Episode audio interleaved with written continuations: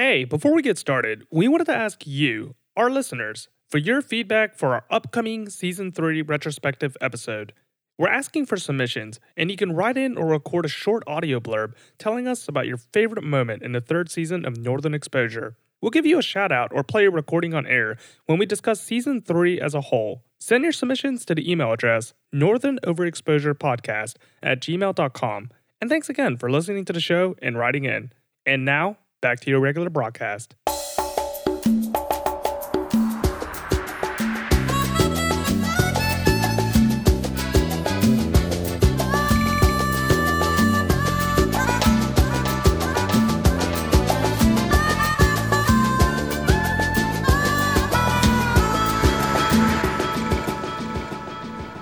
Do I look like me to you? Yeah, more or less. Well, I may look like me, but somebody or something is inhabiting my body. What are you talking about? I'm talking about not being me. I don't have the same thoughts, the same feelings, my likes and dislikes. I mean, I never worried before. I worry about everything now. What do you mean? About what? Everything. What, you feel nauseous? Yeah, nauseous sometimes. Is there a fever? Headache? No, it's like more of a lightheadedness. Congested? No, I'm like... It's like I'm happy. Hi, hello. Welcome to the Northern Overexposure Podcast, Quarantine 2020 edition. That's right. Yeah, my name is Charles, and I'm joined here with my co-host, Lee. That's me. My name is Lee. And we're talking about Northern Exposure while we're in quarantine. Of course, we're doing this through video chat, so I can see you, Charles, but we're not in the same room. More than 6 feet away, I would say. Yes, we are more than 6 feet. We are doing our due diligence for civilization. And I gotta say, in some ways, I kind of feel like Joel. Yeah, I mean, I guess the idea of being away from the big city that Joel is, he feels very isolated. Especially in the last episode we covered, Lost and Found. That episode's kind of all about isolation. You know, that feeling. Yeah. How else is this similar? Well, like, we're away from all the people that we want to be in, but like, we're in a strange situation where everyone is experiencing this at the same time, but no one's experience is the same. So all throughout the entire world, people are like cooped up inside their houses. And what goes on within them, though, is like, infinite possibilities. Like, anything could be happening. Yeah. That's a great opportunity for a lot of different stories. You know, like, I hope there's some good content that comes out of this this experience. I kind of feel like I had the thought last night that my apartment that I'm in sort of feels like a ship or like a spaceship or something, because it's like the outside is toxic. Like, I can't, you know, if I jump out, I'm going to drown or I'm going to suffocate. But no, I mean, I do try to get outside in my backyard and stuff, but haven't really done too many excursions. Yeah, me too. I definitely feel like my state of mind has changed in that I'm way more paranoid that like anytime I go outside or I'm near anything, I have a chance for contamination right there. But the really neat thing that I've observed is that nature kind of goes on by itself. So when I open my door every few days, like my front lawn is just growing and just you gotta just cut that grass all over. Yeah. I have someone else that does it for me. I live in a condominium complex that someone does it for me. But yeah, it's like it just keeps going on right there. Yeah, life goes on. Indeed, it does. And just like it goes on, so comes another episode of Northern Exposure. Yeah, I will say the good thing about, you know, Northern Exposure is it really passes the time in quarantine. You know, I've definitely, I don't know, the days seem to go by really fast. I don't know if it's the same for you, Charles. Yeah, I feel that too. I feel like it's nighttime suddenly, and once you get into there, you just put on your PJs that you were already in, so yeah, you didn't have to change. You're already in your and then you just start watching like more television series, and by the time, like, time moves rapidly when you're watching series that you just go to sleep, you don't mind the clock, because you don't have anything else to do the next day, and then that's it. Like, it just starts anew, because you have no further goal that you're looking forward to. Like, you don't have to go to work. You are literally being told by... well, at least for us, we're being told by our government in our state that you need to remain in place. Yeah. So this is it for the next few weeks. It's crazy. Well, I will say watching this episode was one of those experiences, you know, I feel like for this podcast, I have to really focus when I'm watching the episode and kind of scrutinize and watch very closely and take lots of notes. I did take a lot of notes for this episode, but I'll say this is not one of my favorite episodes of the third season, but still, I felt so warmed and, I don't know, I just felt so comfortable in this show. I don't think it's one of the best ones even to be like an example of the show at large. I know you were saying last episode was a great Northern Exposure-ish episode, but still, something about the characters, my fondness for them, just their familiarness, I guess, it just made it for a very comfortable watch and found myself enjoying it more than I guess average is for this when I'm preparing for this podcast. Yeah, I have to say that my overall impression of this episode is not overtly positive. Like, I don't think it's a very good episode in terms of season 3, which have had some knockout episodes, in my opinion. This one, I feel like, is kind of a filler episode. Perhaps we're in like a slump. Yeah, I wonder how much of this like programming of, you know, the selection of which episodes fall in which order was like determined at the beginning of the season, or if these episodes were being written as the show was being shot, you know, which is maybe more likely. I don't know. But I wonder if the show sort of, at least for us, we're saying this is a slump. I wonder if it fell into this, you know, slump area organically, or if this was when the showrunners said, okay, let's put this script here. Oh, I get what you're meaning. Yeah, this episode could definitely fall anywhere in season 3 that I wanted to. Okay, so we're having 3 main plot points from what I'm able to discern. So we have a missing baby, right, that Joel just stumbles upon. We have Adam coming back into the picture and him dealing with his wife Eve's pregnancy. And we have Shelley and Tammy's mother-sister relationship. Right, that's correct. And I feel like, you know, the title of the episode, this is the TV show Northern Exposure. We overanalyze the show. And also at the end of the episode, we try to bring on someone who has never watched it before, get their outsider opinion. That's our whole spiel. That's our pitch. And now into the episode, season 3, episode 18, My Mother, My Sister. What was I getting at? Yeah, I think the title of the episode is really laser beamed onto the Shelley Tammy, like Shelley and her mom storyline. But I wonder, what is the primary plot of this episode? Would it be the missing baby? It's hard to say. Yeah, I agree. It's really hard to say. Based on just the title of it, you would presume it's Shelley and Tammy's relationship. That would be the main focal point.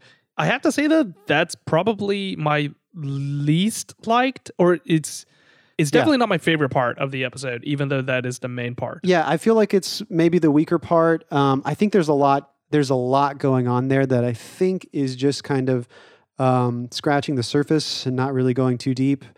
I feel that about a lot of the plot lines in this episode. And that's not necessarily a bad thing. I like that the questions are scratched at, but not answered necessarily sometimes.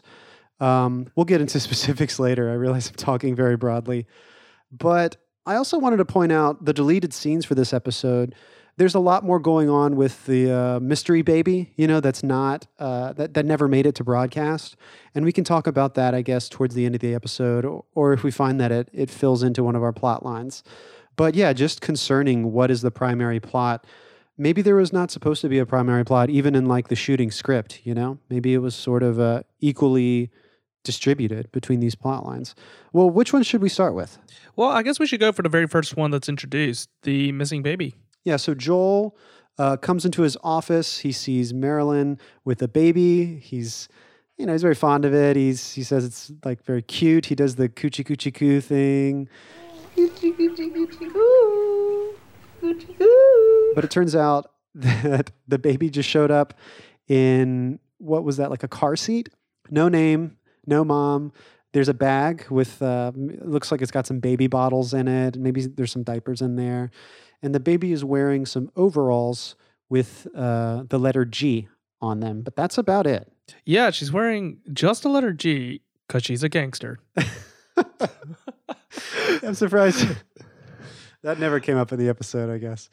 Yeah, no. So we have this missing baby right here that Joel is, I guess, he lost, like, he got the short straw. He is now playing finders keepers because now he's primarily in charge of taking care of this child. It's true. Yeah. And we'll see, like, throughout the episode, I can't remember if we see it, or we're definitely led to believe that other people are taking care of the baby as well. Like, we get a scene with Adam preparing some food for the baby. And just from context clues in the dialogue, it sounds like people are taking turns watching over the baby throughout the episode. Oh, of course, Marilyn is watching the baby too on screen. There are deleted scenes with Maggie. I don't think she's on the show, like, in the broadcast of the episode, but there are, like, 2 deleted scenes with Maggie concerning the baby. There's a scene with Holling concerning the baby. So, you know, a lot of people are looking after this child, but the burden does seem to fall on Dr. Fleischman in the beginning. And I think right after the theme song, we get a scene with Joel and the mystery baby and Ed in Joel's office. And I think it's pretty funny. Joel says, "I wonder what kind of person would abandon a baby like this." Oh, my parents. Oh, right. Yeah, sorry. Yeah. And so we get a little bit of that backstory. We're reminded that Ed doesn't know his parents, that he was adopted by the tribe. Yeah, but Joel tries to defend it by saying that the tribe, it could take care of him. Like, it takes a village to raise a baby. Mm-hmm. That was happening to Ed, essentially.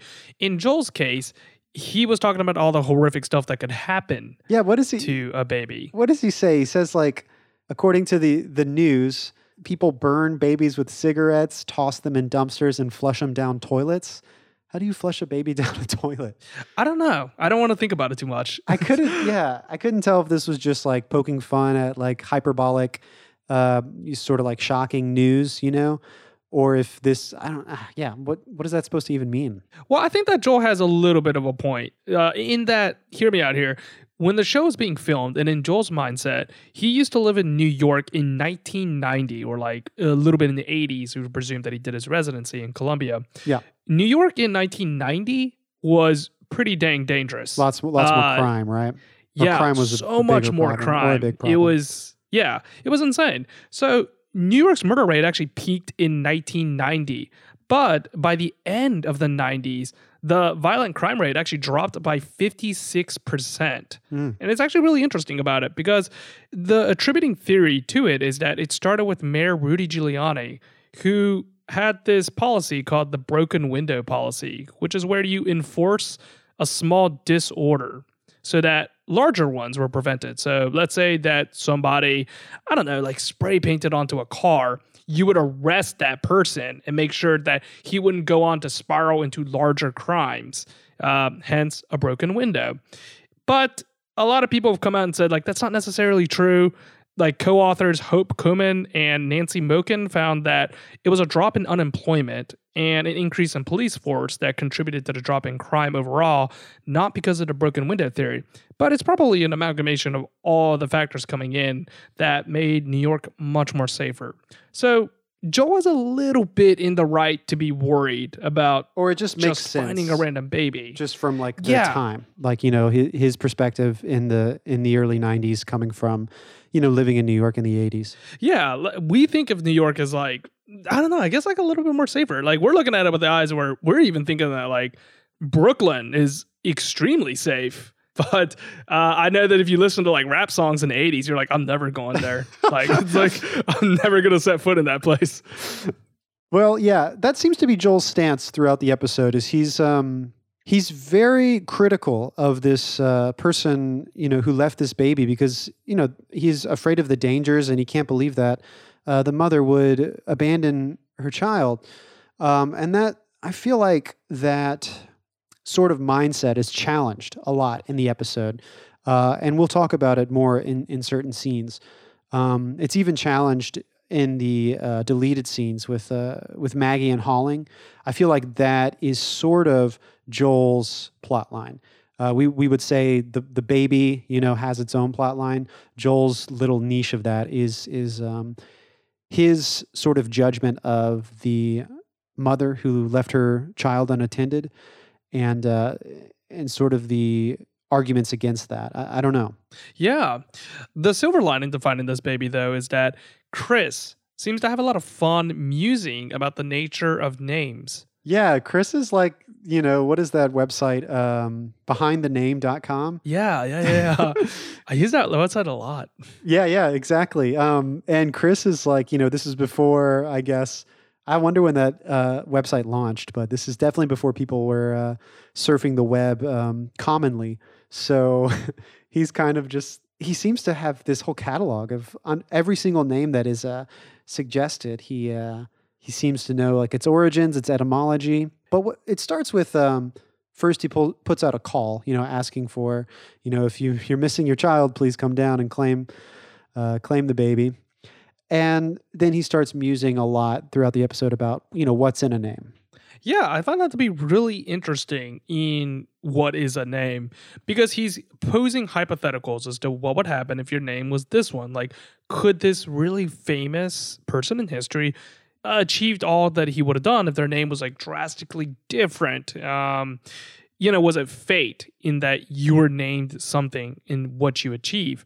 And I can't help but think about, like, does that apply to our lives? Like, what if your name wasn't Lee and my name wasn't Charles? Will we be drastically different individuals? Yeah, it seems like Chris is kind of going back and forth throughout these different sequences, and he can't really settle on an answer to, you know, does a name really amount to a person's achievements, or is it, you know, are they going to succeed even without that name? You know, I don't believe that he actually does give anything concrete on that. He kind of just keeps going down the rabbit hole and examining what the nature of names are. Yeah. And not leading us to one answer or another. It's more of, I guess, just a pontification on the nature of it.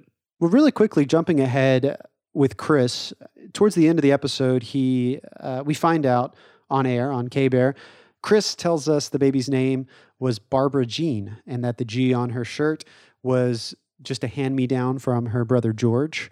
But again, he's got the behind-the-name etymology. He says Barbara, the name Barbara, comes from the Greek meaning stranger. But if you go to behindthename.com, it says foreign. But, you know, either way, I think it's an adequate translation. Yeah, it's not too far of a stretch. I like that they didn't give the name until the very end, because I think that naming something gives it permanence.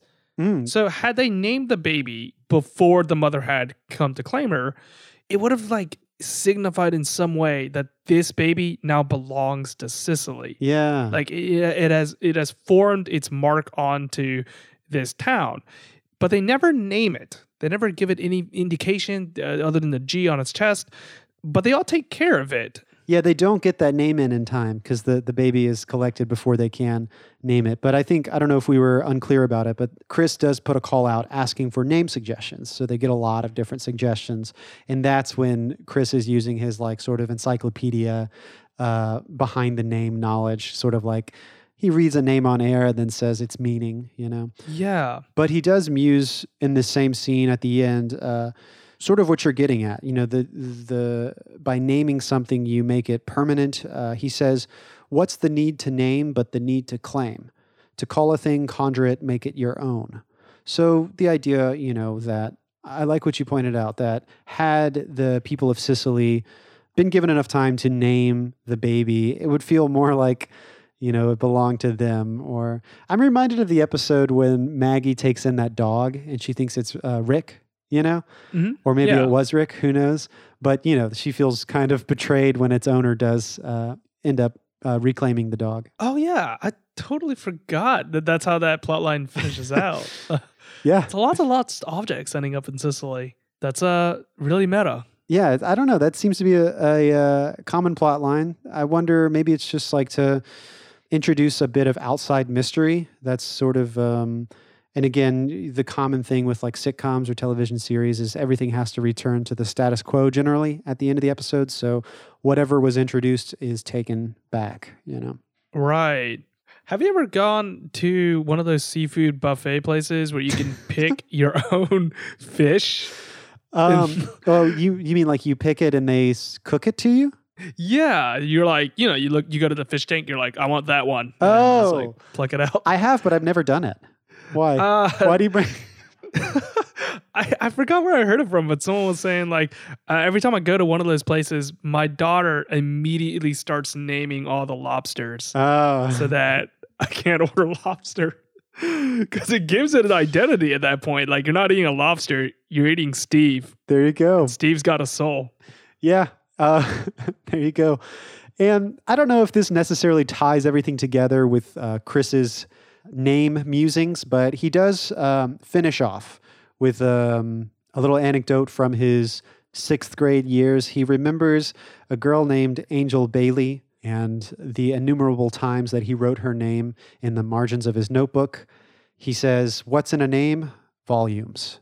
So, yeah, I don't know. There is some sort of magic that we're trying to figure out, that we're talking about.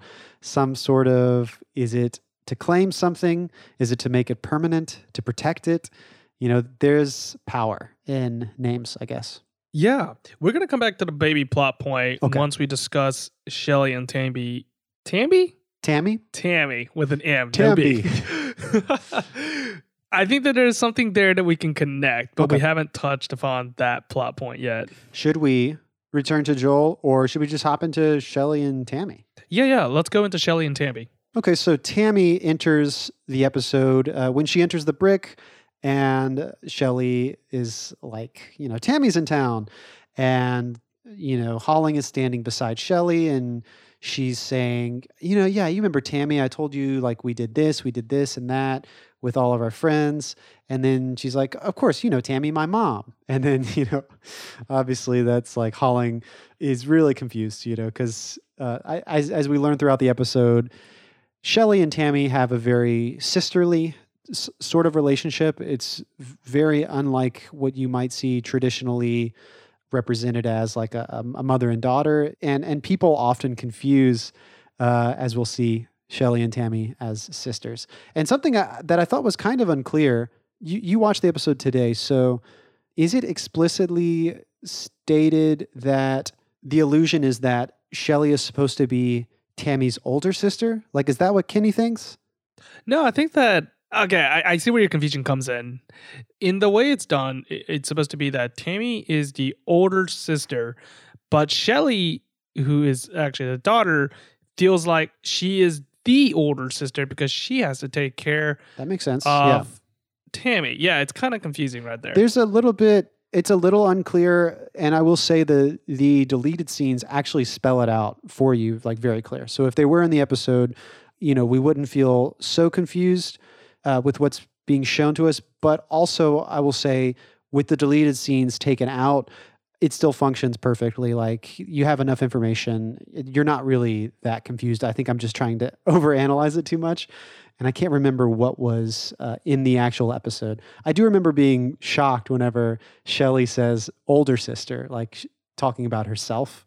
Because, like, no, obviously Tammy would be the older sister, but maybe more of a metaphorically or figuratively older sister. Exactly. I felt like they should have just written mother, so like the parallel was shown a lot more clear.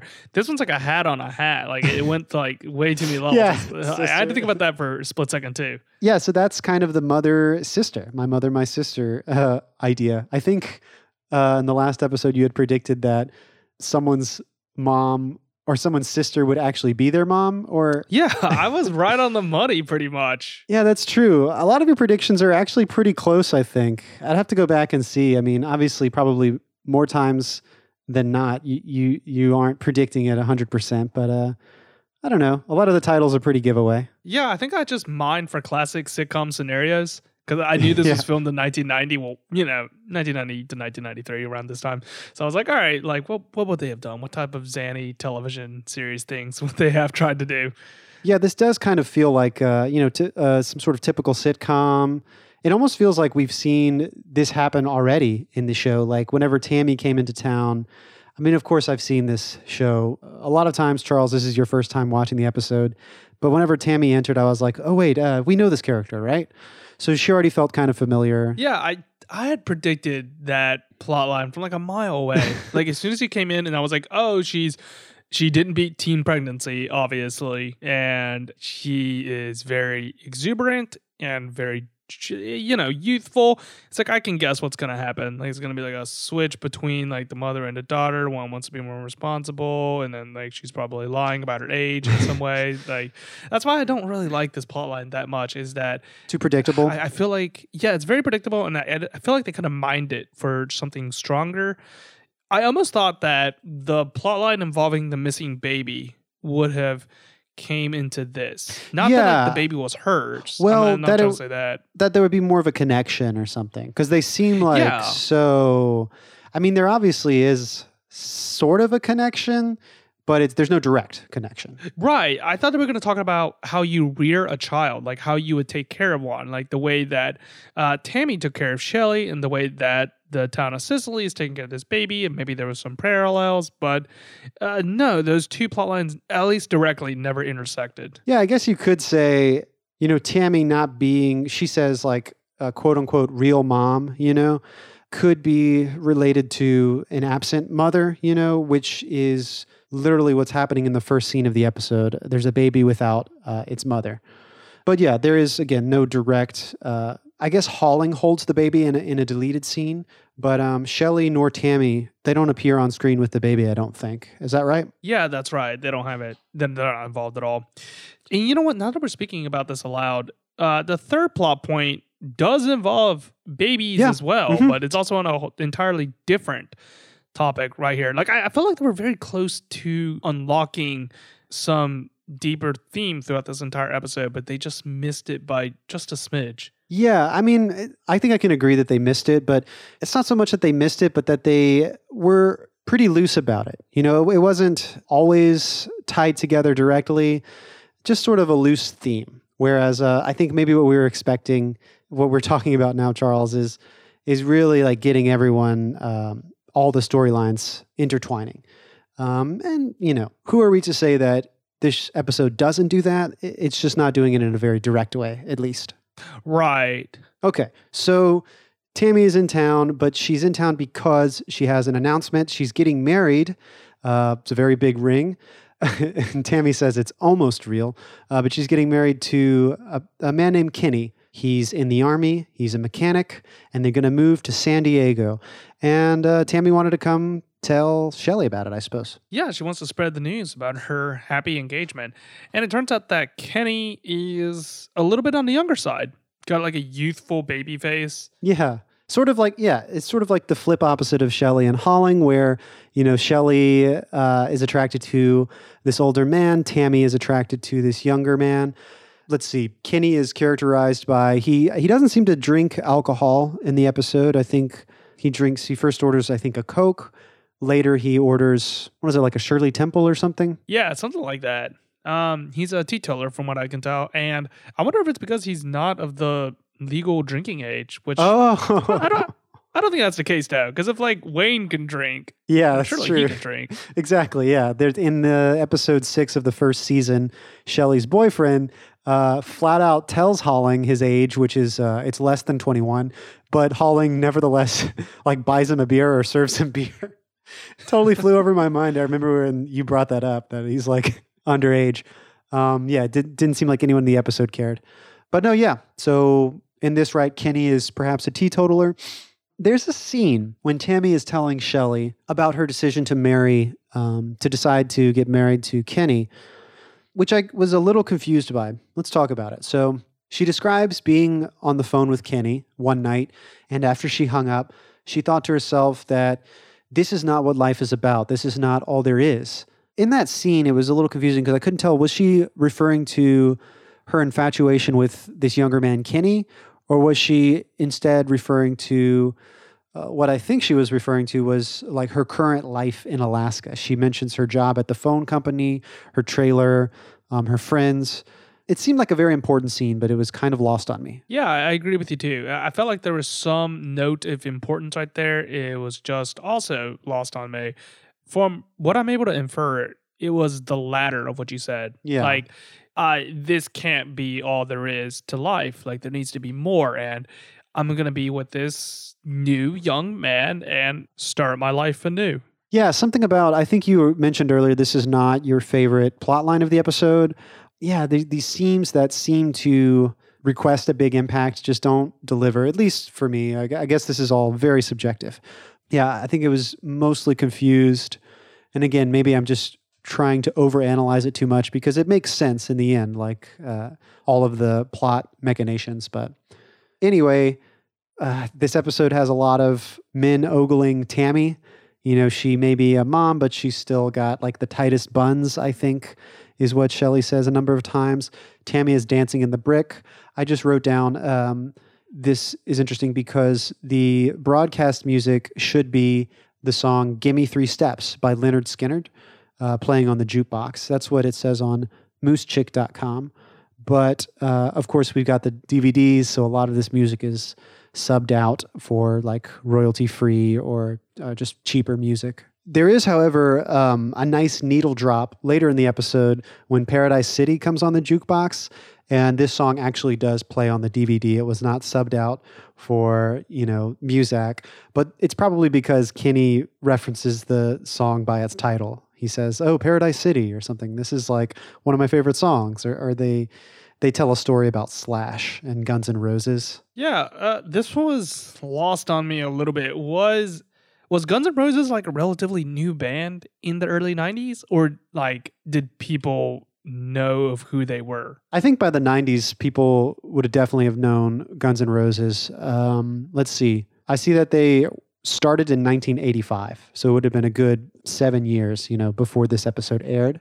And of course, they probably had some early hits. Okay, got it. I was making sure on that. I didn't know that was supposed to be like they're super hip, like they know like all what the youths are listening to. Or oh, that was just like a standard musical choice. I feel like Northern Exposure does tend to use some very topical, very contemporary music for its time.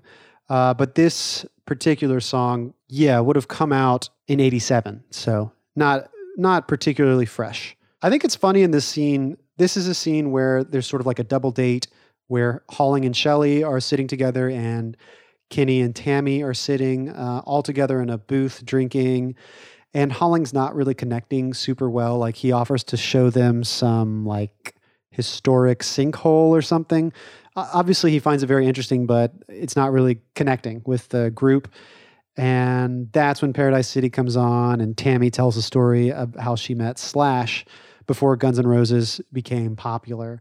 And just the whole time, there must be like 12 times when Holling says Slash. Like he just can't believe this guy's name is Slash. Yeah. At first I thought he was talking about like, you actually met Slash, but then I realized, I was like, oh, he just doesn't know. Like he's a big Guns N' Roses fan. Holling is actually a secret, huge Guns N' Roses fan. That would have been more interesting, I think. Yeah, he's just the only elder person in the party. Also in this scene this is when Tammy sort of lets the secret slip. Like she says something about, you know, what was it? Like waiting in line for tickets or I don't know what it was, but she says something and ends the sentence with, but Shelley was still in school. It almost reveals the secret that Tammy is Shelley's mom, but she quickly covers it with something like, oh, I finished a year before Shelley. Wait, why does it matter if she is the mother or the sister to Kenny? Well, Kenny doesn't know. Kenny thinks that they're sisters. Yeah, but why is she trying to hide that she's the mother in the first place? Like, is it like an age thing? Yeah, I think it's an age thing. I think she wants to be treated as, you know, a peer. You know, that's what her relationship is with Shelley. And I think there's nothing wrong with that either. But maybe part of that for Tammy is she feels like she doesn't want to lose her youth, maybe?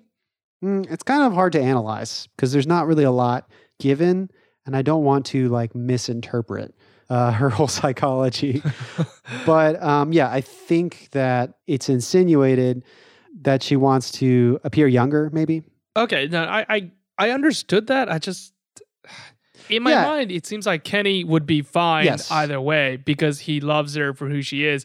From the get-go, like it looks like that. So now that I'm revisiting it, it's like, why does it even matter in the first place? Like she's been with him for presumably some amount of time. She must have realized that, oh, he likes me for who I am. Like, why are you hiding this piece of, like, what, how do you see this playing out in the future? Look, I'll say this. I actually really do like Tammy and Kenny. I like both of their characters separately and together.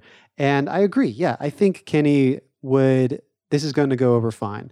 But I think even barring that, there is partly not just sort of the realization that Tammy is a lot older or older than she says she is, but that she kept such a big secret from him. And that's sort of like a trust issue. You know, it's like, why couldn't you trust me with this? You don't, you know, that's not a problem. We're assuming it's not a problem for Kenny. But the fact that she was kind of lying to him, it's like maybe she was lying about other things. Those are certain things that could maybe potentially break a marriage. I don't know. Okay. No, just that's lies, a very reasonable point. You're right. Anyway, there's a lot more that happens here, but I kind of want to breeze through Tammy and Shelley. They get into some sort of fight. You know, obviously this has been festering. This sort of there's a great deleted scene. Let me just actually play a bite from it. Kenny seems like a fine young man. Yeah, he's okay. You're okayer. The thing is, though, he thinks we're brother-in-laws. He does? When in reality, Kenny is my father-in-law. Or he would be if you and I were married. Well, we're not. So tough noogies. Who cares? The thing, Shell, is that Kenny thinks your mother is your sister. Yeah, so? Well, did Tammy tell him that she was your sister? No, Holling. She didn't tell him. He just thinks it. And she never told him to unthink it. Anyway, so what if she doesn't want to admit him, the fruit of her looms? Yeah, so we get that nice little fruit of the loom malapropism. But no, this soundbite really, this little deleted scene really sort of just lays it out for us.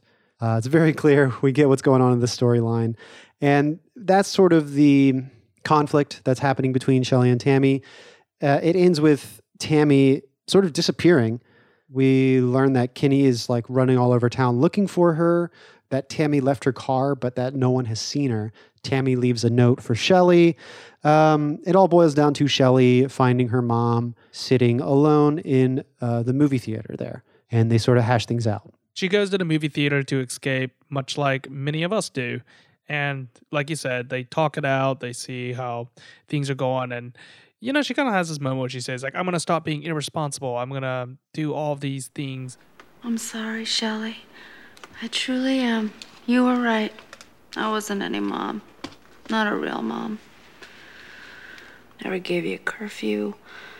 Never got grounded like the other girls. Never made you eat spinach.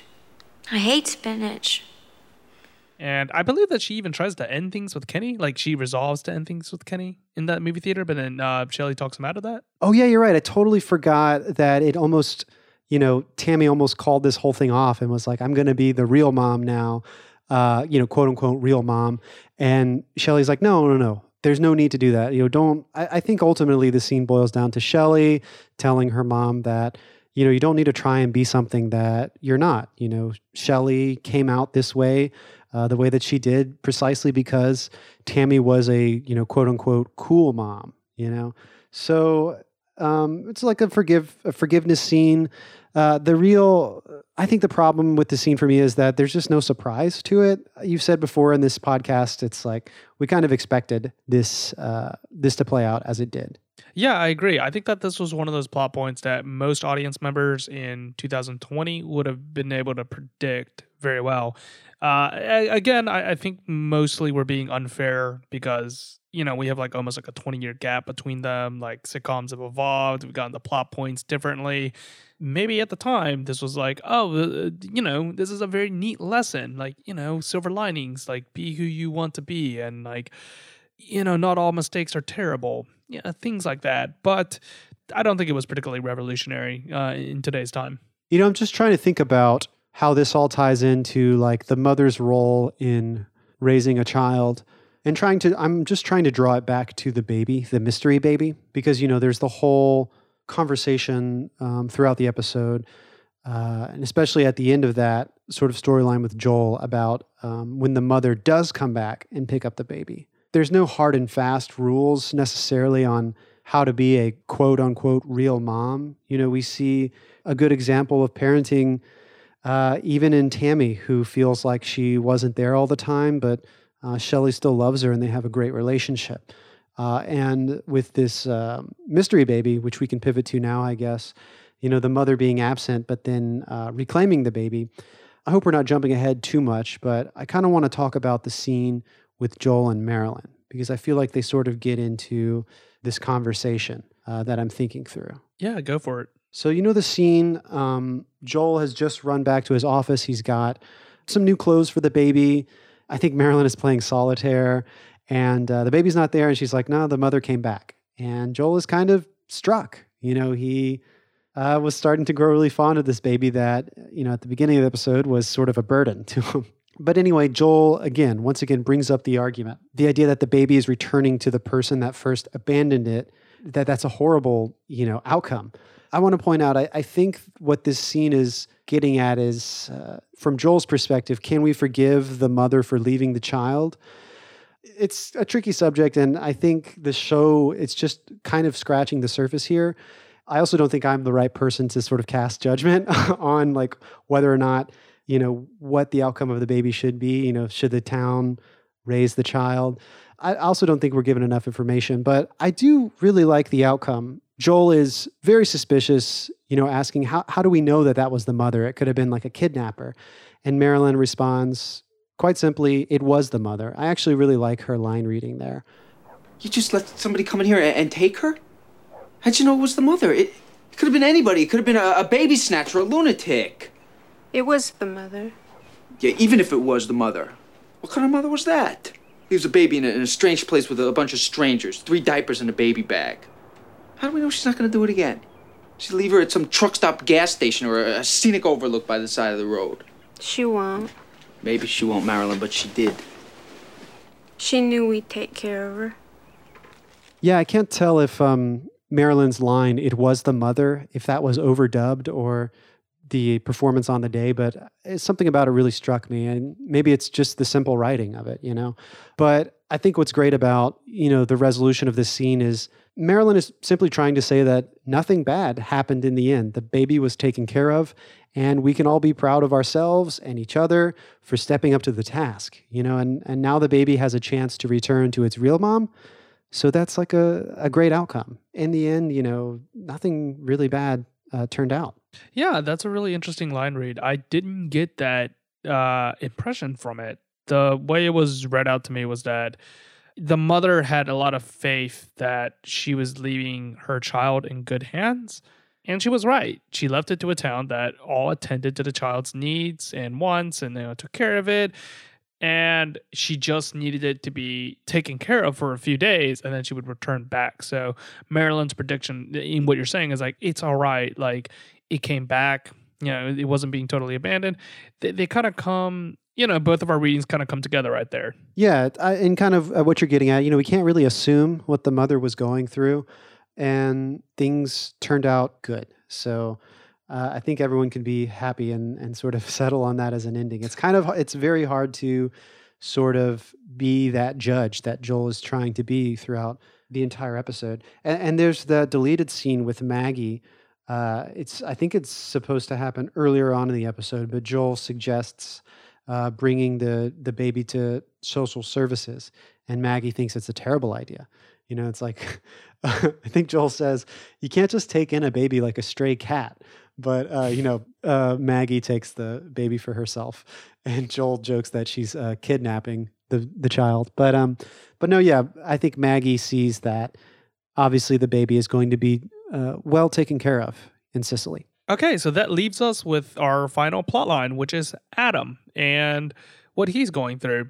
So Adam is working as the line cook again at the brick, and he's getting incredibly PO'd from the way that Dave is handling things on how he's cooking the bacon, I guess. Like, he wants it to be pancetta instead of regular bacon. Yeah, we get Adam back. He's teaching Dave how to cook something with pancetta, but no, Dave just has bacon. I think Adam says he's trying to make rollatini di vitello pomodoro. Probably butchered that pronunciation, but Google tells me that it means veal rolls in tomato sauce. So getting fancy at the brick, as you do if you're Adam, but very, very offended by Dave's bacon. Adam later throws it at the wall. I just thought that was a very comical performance. He's throwing the bacon, slapping the wall. Yeah. It's during his confrontation with Holling, and he reveals to Holling that he's actually just freaking out about his future with his baby, the one that Eve is pregnant with. And I gotta say, you know, it sucks that they had Adam in this episode and no Valerie. It seems like they're doing this on purpose. Like, I don't know if they're like, they just can't afford both actors on the set at the same time or what's up. Like, yeah, we said that she's not in it. You know, Adam is introduced in the first season as a solo character. Later in the second season, we find out that he has a wife. But after that episode, the second appearance of Adam, it seems like we only get Eve or Adam. We don't get them both. Spoiler alert, we got, I mean, you probably know this already, but we have an episode coming up called Our Wedding, because that's the episode that Valerie Mahaffey won the Emmy for. So, you know, I think there's something to come. They'll be reunited again this season. So we'll see both. I do like kind of getting them. I do like their guest appearances. You know, I told you Eve is not my favorite supporting character, but I am really digging that Adam and Eve are coming back in little side roles. Yeah. So Adam is concerned about the cost of the baby that Eve has. So he has to take up this side gig at the brick, being the cook once again. But he's listing out various products that he has to buy, and one of them actually piques my interest, which is the Aprica stroller. Right, yeah. He lists like a bunch of different... Are those like brand names or what? Yeah, those are brand names, actually, but just really old ones from like Sears catalogs from the 90s or something like that. But the Aprica stroller is really interesting. So the Aprica stroller comes from the Aprica Kaisa company, a company featured in Japan. And it has a shock absorber, special pads to keep the baby dry, and extra wide seats. So when this Japanese stroller was coming out, it was actually all the rage in the 80s. In fact, in 1985, the New York Times even wrote a special article about the Aprica stroller. Wow. And it cost $200, which is about $480 today for the stroller. At the time, there were Taiwanese strollers being sold at $58, so it was about $150 more expensive. But eventually the hype for these Japanese baby strollers came down, and the American company Graco? I'm not too sure how to pronounce it. They acquired the company in 2008, and they kind of just stopped making this very luxurious baby stroller. Now, baby strollers actually cost way over $150. I don't know if you looked into it, but high-end ones, such as Up a Baby Vista stroller, they cost over $900. Oh my gosh. Yeah. Now, neither of us have children, so we didn't know the price of baby strollers at all, but I think that is when insane. That day comes, I'm definitely going to be working as a line cook, you know, like whatever. We need, you definitely need the money. So, like, you know, we can relate, what is that, sympathetically or empathetically? Both, I guess. What's the one whenever like you don't experience it, but you you can... That's sympathetically. Yeah, I share some sympathy there, I guess. Can't say I've experienced it, but... I find it very funny that there was a huge trend toward Japanese products in the 80s and 90s, and it even came in the form of a baby stroller. Yeah, that's true. That's funny. And it's cool that it's like such a... That actually was like a really hot topic, sort of very, very popular... Sort of pop culture reference, I guess, maybe. Yeah, definitely. So Adam wants the best for his baby, which is why he's working the line cook job, and he's being extra frustrated than what he is normally. And he reveals to Joel in the first soundbite that we played at the beginning of the episode how everything about his life is changing and how things that he thought were him are no longer him. Yeah, like something's going on. Like he's going through a lot of changes. I think even the smell of like camembert, like cooking and cheeses and foods sort of disgusts him now. And I really do love that opening line of the soundbite, "Do I look like me to you?" You can tell he's like so lost in his mind. And the result is just, I guess, such a foreign feeling. Happiness is such a foreign feeling to Adam that this is what's sort of throwing everything off balance. That's the line that I didn't quite make heads of. So in that exchange of dialogue, we are to believe that when Adam is not feeling particularly Adam-ish, that's when he's feeling happy? I don't know. Like, it sort of begs the question that, like, the vibe I'm getting from it is like, you know, the tortured artist, you know, he's such an amazing chef and cook, but he loses his ability whenever he is no longer depressed, or if he's happy, it sort of saps out some of that creative energy that he brings to the kitchen. Oh, okay. Yeah. Okay. That's one. That interpretation makes sense, I guess. No, but I do think it is open to a lot of interpretation. Like, you know, that's one vibe of it, but it's kind of confusing. So finally, later in the episode, Joel is able to, you know, possibly diagnose what's happening to Adam. You know, Adam's self-diagnosis, he says, is happiness. And Joel later says it's Couvade syndrome. Couvade syndrome. What? Couvade syndrome. It's sympathetic pregnancy. What? Yeah, it's not uncommon. I mean, it's not uncommon, but it happens. So Joel sort of clears that up because, you know, in that scene, Adam is appearing to be nesting. Like, he's cleaning Joel's apartment, or rather his cabin. I seem to make that distinction a lot in this podcast. I always assume, I mean, it's technically his apartment because he's renting it, or it's being rented through Maggie, but it's just a cabin. Yeah, his place of residence. Yeah. Anyway, when he gets back to his place of residence, his domicile, Adam is already in there and he's like cleaning stuff. And Joel points out that he's nesting, couvade being a term that comes from the French word couvert, which means to hatch. I wonder if it's pronounced couvade, but he says couvade regardless. Yeah, so maybe that's what's going on with Adam. There's a later scene when Adam is making sort of like a puree of squash and peas for the baby. Adam, as we mentioned, Adam is sort of watching over the baby. Yeah, he's watching over the baby, making that like a Gerber's baby knockoff thing right there. And I think it's a really interesting theory that he's experiencing what Eve is experiencing, and Eve is always fretting about things. Yeah.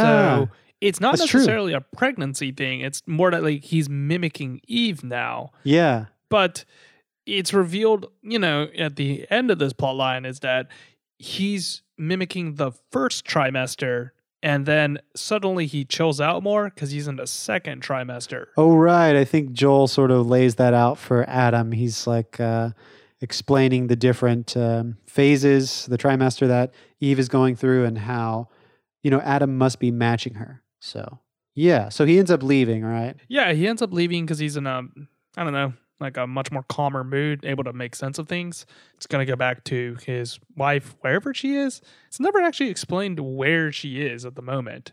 I think, because I don't know if he does say it. I definitely didn't get it in my notes, but I could have sworn that Eve said that Adam was off somewhere whenever she comes to visit. Yeah. So, like, they're always, one partner's always off in another location. Yeah. It's like, do they ever spend any time together? But yeah. Yeah, that is interesting that, you know, we should bring that up, you know, that they're not, they seem to be so separate. But anyway, I thought it was funny that Adam made this great sort of, as you said, the Gerber like preparation for the baby. And for Joel, he just made a Pop-Tart. I don't know, I just think it's so funny that Joel calls him out for that. He's like, why did you just made me a Pop-Tart to eat? That's all. The antithesis of, you know, this culinary mastermind. I don't know why that got me so well. And I think that's about it for the Adam plotline and for our episode as a whole. But we should probably talk about the very last scene of the episode. I think it's pretty cool. Tammy is packing. She's leaving with Kenny. They're going to San Diego. And there's a really funny bit of dialogue when Shelley describes the three legs that hold up love's stool. They are sex, liking his brain, then kind of accepting who he is because you're never going to change him anyway. And this is sort of the ending here that really got me comfy watching this episode. Like, there's the exchange when Kenny asks Shelley and Holling if they're going to come visit them down in San Diego. And Holling tells them that they have to come back up to Alaska for the salmon run. And I got really excited for the possibility of seeing these characters again. You know, I can't recall if we do see Tammy or Kenny again, but this is what I was saying earlier. It's like, I don't really necessarily like this plot line the most of this episode, but I really did like both of these characters and would like to see more adventures with them. Yeah, I agree. I think that the individual characters of them have a lot of potential to where the series could lead with them. It was mostly spoiled by just this very predictable plot point. But no, I agree with you. I hope that we see them. Yeah, I feel like this plot line was like the origin story and that there's more opportunity now for them. But sadly, I can't remember if they return. But anyway, just wanted to say I really liked those two characters for what it's worth. And the episode ends with Tammy and Kenny driving off. And I think you actually even see Joel sort of running across the street. He's carrying groceries. He seems to be carrying a lot of groceries or bags, like in almost every scene of this episode, even at the end. Well, is he returning them? No, that makes sense. I was wondering if this scene was supposed to occur earlier in the script and was edited as the last scene. It definitely feels like a closing of an episode, though, so I feel like it would be written as the last scene in the episode. The reason I bring that up is because the last time we see Joel, he's bringing grocery bags around, and I wonder if this ending scene was supposed to lead into that. I don't know, but I like your explanation. He's probably returning it was like the baby's onesie because, you know, the baby's gone now. I think that there's also a dog that just runs past on the street. I can't tell if that's like the same dog. Like, I think it is. Wait. Like, I think there's like a selection of dogs that they have that they use to have them run across the streets. And that's one of them. Yeah. I understand dogs are not the hardest animal to train, but I would imagine that if they're using the same animal handler, they're probably using repeat dogs. But there's a lot of them in this show. We should really try to keep track of it. If you notice another, you know, try to keep an eye out, Charles. You're much better than me. There's at least one every episode from what I'm able to see. Like, maybe not every single episode, but I would say 85, 90. No, I think you're right. I think there's definitely one per episode. But what I'm asking you to do is see if you can recognize if there's, you know, the same dog is used over the course of a few episodes. Got it. That's your Dog Watch 2020 task. So the episode plays out. I'm not really sure what song was used for broadcast. So on our DVD, I'm not even sure what song that is. Moose Chick lists the song as I Believe in Steel. It doesn't say who the artist is. And I tried to figure that out just by doing some Google searches. But that's supposed to be the name of the track that's playing as Tammy and Kenny leave for San Diego. Also in the track listing on moosechick.com, at the very end, it says Without You by Motley Crue. You'll remember this song from Sex, Lies, and Ed's Tape. That's that episode with Wayne that we were talking about. Because this Motley Crue song was supposed to be like Shelley and Wayne's dance song. Like they dance together. And it's played a lot in that episode. But I was wondering, it's listed in the Moose Chick entry for this episode. And I'm not sure if it appeared on this episode or if it's a misattributed. But I guess we would never know because it's probably wouldn't make it onto the DVD, unfortunately. Yeah, honestly, I gave the show more credit than what it's worth. I thought the very last song was some sort of Guns N' Roses song I just didn't recognize. Yeah, whenever Paradise City came on the jukebox, I recognized it, but it sounded almost like a karaoke version or something, like a cheap MIDI version. I don't know if it was just because of the DVD I was watching, the quality. Probably not, but it sounded a little off. But then you hear the lyrics, you know, it's unmistakable. So this is a nice closing song, I guess.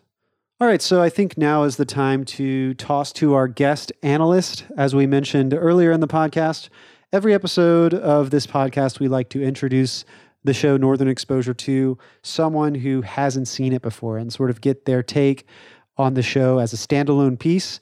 You know, does it hold up? Does it excite you? Are you interested? What's weird out of context? What works? What doesn't? Anyway, our guest this episode is one of my old roommates. His name is Jared, and sent this to him to watch. And hopefully he got some enjoyment in quarantine. So let's hear what Jared has to say. Hello, this is Jared Hornsby calling in to share my thoughts on episode 18, season 3 of Northern Exposure, My Mother, My Sister. First off, we begin with the newborn being dropped off in the town in Fleischman's office, and we end there as well. And I really like that cyclical narrative device there. And much like the baby's kind of being picked up, the baby has changed hands and made some kind of transformation. Tammy, who arrives at the same time as this adult, ostensibly, makes her own transformation. Though I find it unsatisfactory. You still have Shelley telling her to buckle up as she's about to run off with the young military man. So both of these processes are imperfect. But you have the town and its people exerting their sort of corrective influence in both cases, right? They care for the child collectively, and they essentially bring Tammy's own parenting inadequacies to light. Though again, Shelley and Tammy don't really correct the generational conflict, right? It's kind of too late, it seems. But it's acknowledged, and sort of dealt with. And through it all, you get the town and their sort of conscience, which is channeled through the radio DJ's, his little broadcast. I really liked that had a kind of summer camp feel, which is, I think, a very integral part of why the town feels so intimate, right? And the kind of a sense of community that is, it's appropriate to this town in Alaska, but it's also a sort of lost ideal, right? And I found that myself being a witness to this sense of community and this small town idealism was very gratifying. That's about 3 minutes, Lee. I don't know if that was what you're looking for, but I did appreciate the episode, and I'll watch more of it, certainly. It opened a new door for me. So thank you guys, and take care now. All right, so that was Jarrett's guest commentary on the episode. And I like that Jarrett picked up on the parallels between Tammy and Baby G as well.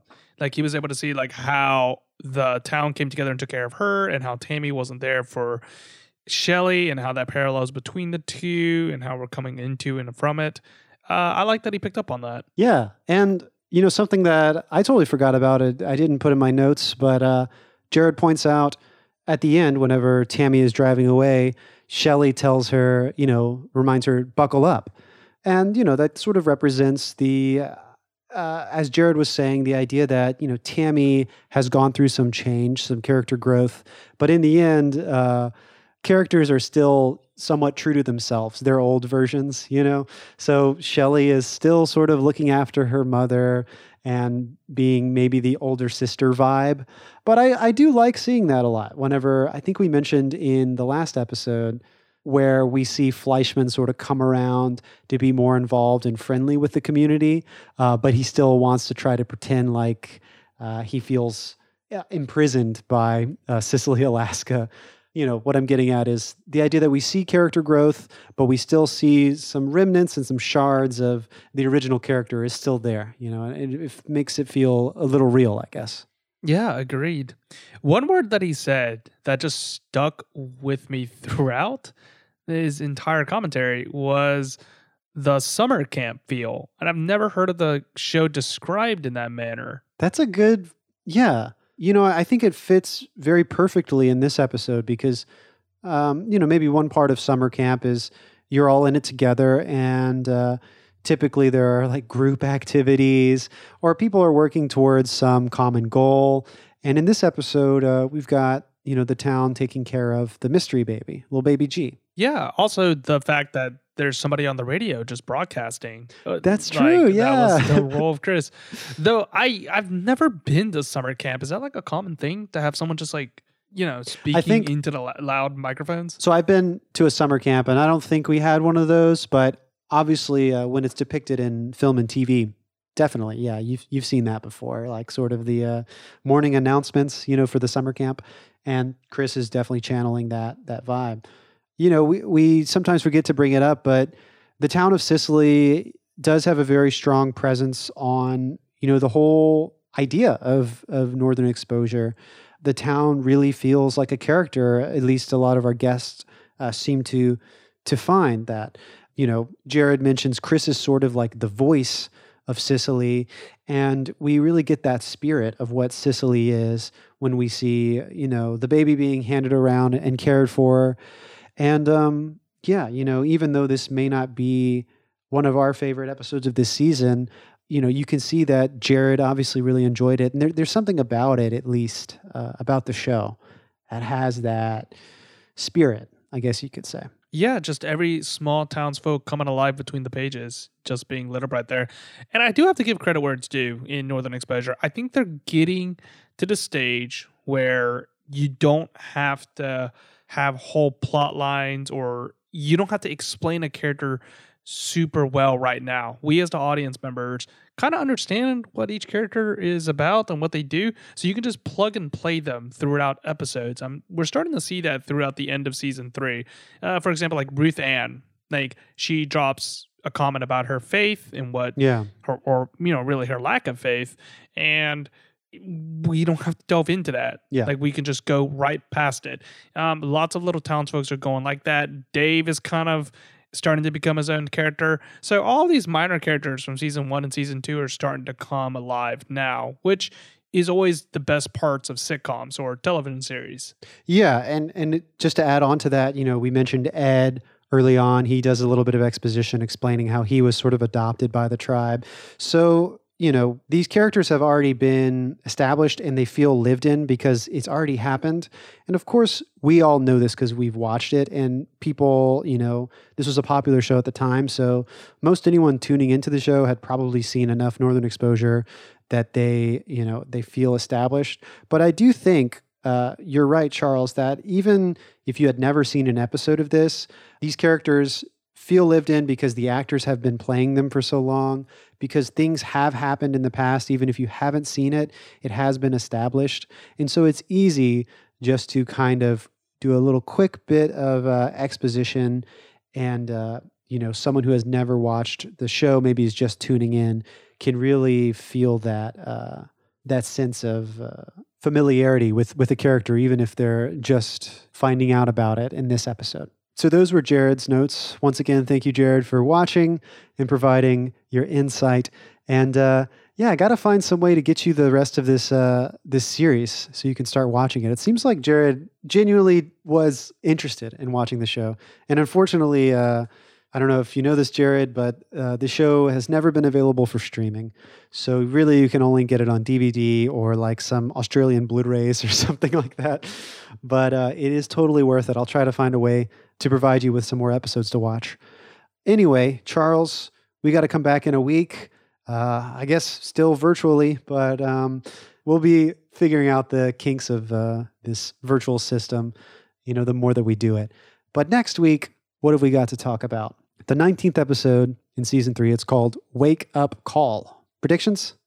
All right. I think that it's not going to be Joel, but it's going to be one of the other characters has a realization about something in their life that they've been doing that's actually been the improper way of doing it, and it causes them to doubt their lifestyle. I think there's a lot. I mean, obviously, with the title of the episode, you know, I think a lot of what you hit is going to be presented in some questions and some themes. I think you're not too far off. I will say, I remember this as being one of my favorite episodes, so we'll see how it stands up on a rewatch. All right, then. All right, Charles, we'll talk next week. All right, see you next week. Northern Overexposure Podcast is edited by Lee. Our theme song was remixed by Matt Jackson. Thanks to Laser Kitties for the podcast artwork, and thanks to Jared for being our guest analyst. If you'd like to write into the podcast, you can reach us at northernoverexposurepodcast@gmail.com. And of course, thank you for listening.